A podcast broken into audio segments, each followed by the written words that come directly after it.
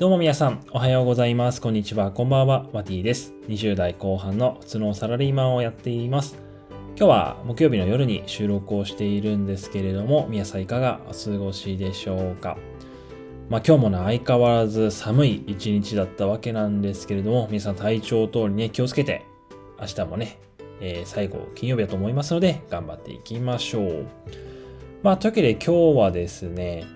やっぱツイッターは大事なツールだなっていうふうにね、改めて感じたのでね、それについてお話をしていきたいなと思います。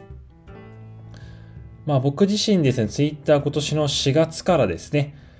まあやり始めているわけなんですけれども、まあ10月、まあ11月ぐらいまではね、しっかり投稿ができていたんですけれども、11月になった途端ですね、ちょっとね、まあ、集中力とか継続の意図みたいなのがプツンと切れてしまってですね、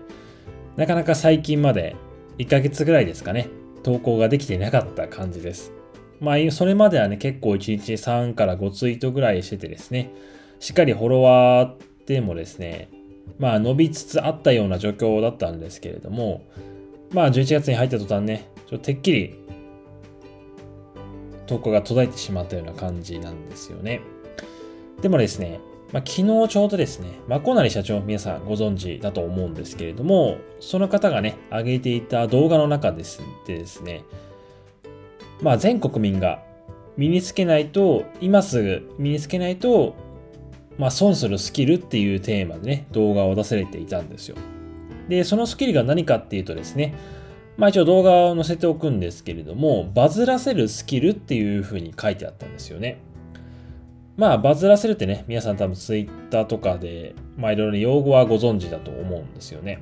で、まあ、小成社長はこの動画の中でバズらせる力っていうのがですね、まあ、人の感情をコントロールできる能力っていうふうにおっしゃってたんですよね。で、まあ、小成社長自身も、まあ、ツイッターっていうね、まあ、あの100も140文字の中で、いかにね、リツイートされるツイートを作れるかっていうところが、大事なのかってとこをね、おっしゃってました。やっぱその能力を身につけていけば、おのずとね、このバズらせる能力っていうのが身についてきますよっていうふうに言ってたんですよね。なのでやっぱ Twitter はこのバズらせる能力ね、まあ、これから今後必要になってくる能力を身につけていく上では非常に、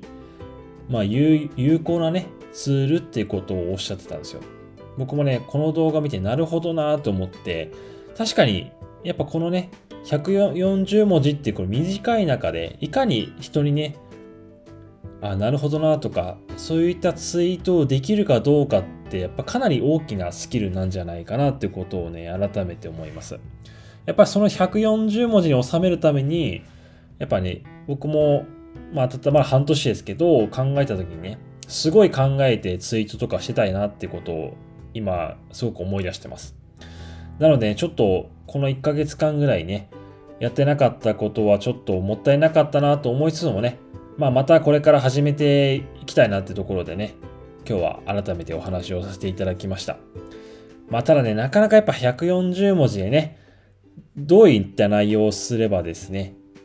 まあ多くの人に届けてリツイートしてもらえるのかっていうのはね、まあ日々試行錯誤の中ではあると思うんですけれども、まあ読んだ本の中から感じたことを抜粋してね、話したりとか、あとは日々の自分の仕事の中でね、感じたことを140文字にまとめたりとかですね。まあ、とりあえずね、試行錯誤して、どういったものがいろんな人のね、心に響くのかっていうところで、ね、考えながらツイートをね、まあ、あんまり気を過ぎちゃダメだと思うので、気楽にやっていきたいなと思っています。はい。というわけで今日はですね、ツイッターはやっぱ大事なツールだなっていうふうに思ったことについてお話をさせていただきました。一応ね、マコナリ社マコナリ社長の、ね、動画は載せておきますので、まだ見てない方は、えー、リンクから概要欄からですね、見てみてください。というわけで今日はこんな感じで終わりにしたいと思います。最後まで聞いていただいてありがとうございます。また明日お会いしましょう。バイバイ。